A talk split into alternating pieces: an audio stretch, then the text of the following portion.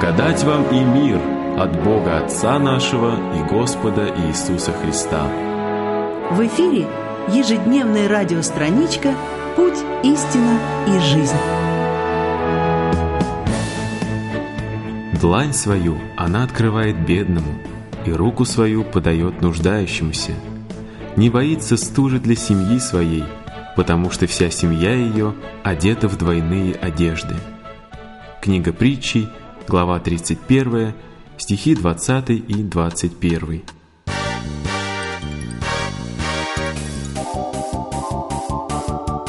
Иисусе нашел я счастье, в нем одном знаю я покой.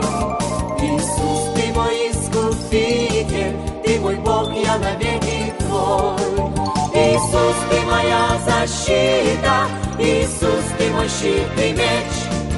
Иисус, ты моя победа, ты мой царь, ты мой Бог навек. Иисус, ты моя защита, Иисус, ты мой щит и меч. Иисус, ты моя победа, ты мой царь, ты мой Бог навек. Но если бывает в жизни нелегко по пути идти, тогда я говорю в Иисус, ты моя защита, Иисус, ты мой щит и меч. Иисус, ты моя победа, ты мой царь, ты мой Бог навек. Иисус, ты моя защита, Иисус, ты мой щит и меч. Иисус, ты моя победа, ты мой царь, ты мой Бог навек.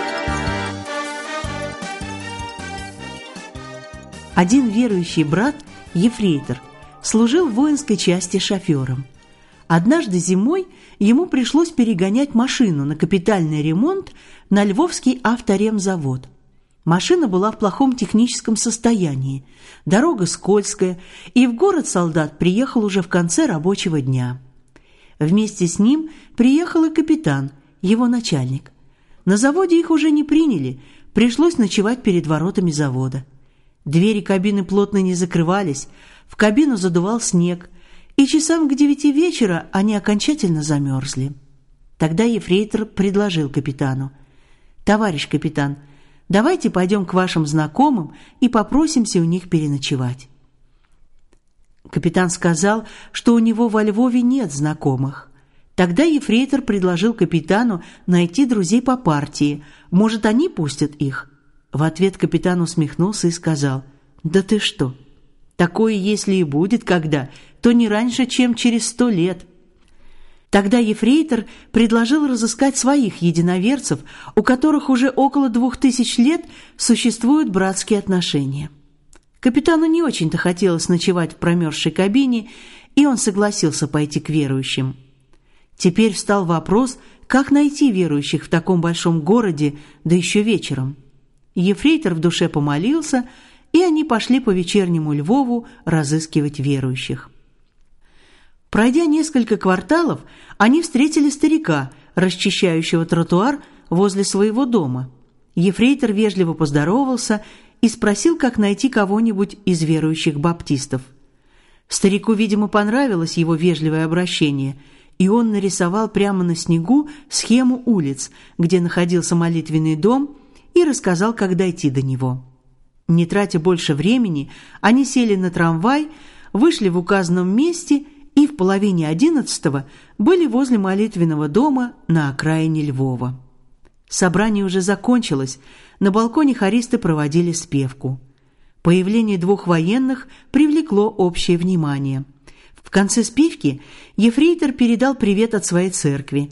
Хористы поблагодарили, а регент спросил, «Братья, где вы будете ночевать?» «Да нам негде», — ответил ефрейтор. Тогда в хоре раздались голоса. «Давайте к нам! Нет, к нам, к нам!» Чтобы никому не было обидно, Регин забрал гостей к себе.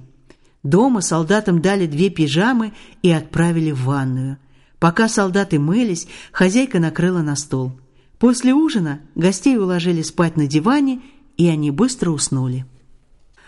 Рано утром капитан тихонько разбудил ефрейтора и удивленно показал на пол. Ефрейтор посмотрел, и увидел на полу спали хозяева дома. Он улыбнулся и сказал, «Товарищ капитан, нам, верующим, не надо ждать братства сто лет. Христос нас уже давно сроднил». С тех пор капитан всегда уважал и защищал верующих.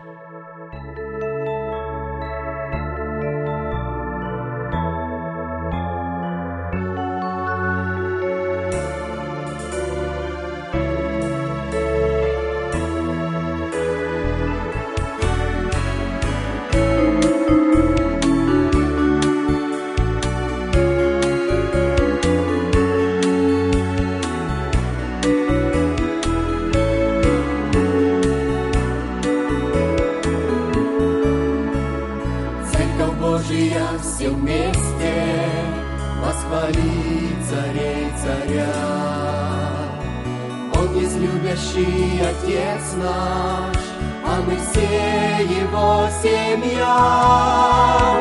Аллилуйя, Аллилуйя, Господа благослови, что дал радость неземную, пребывать в общении с. Аллилуйя, Господа благослови,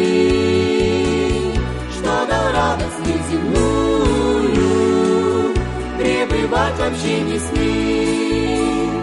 Слава Богу, слава Богу, мы Отца благодарим. За Иисуса кровь святую, что ее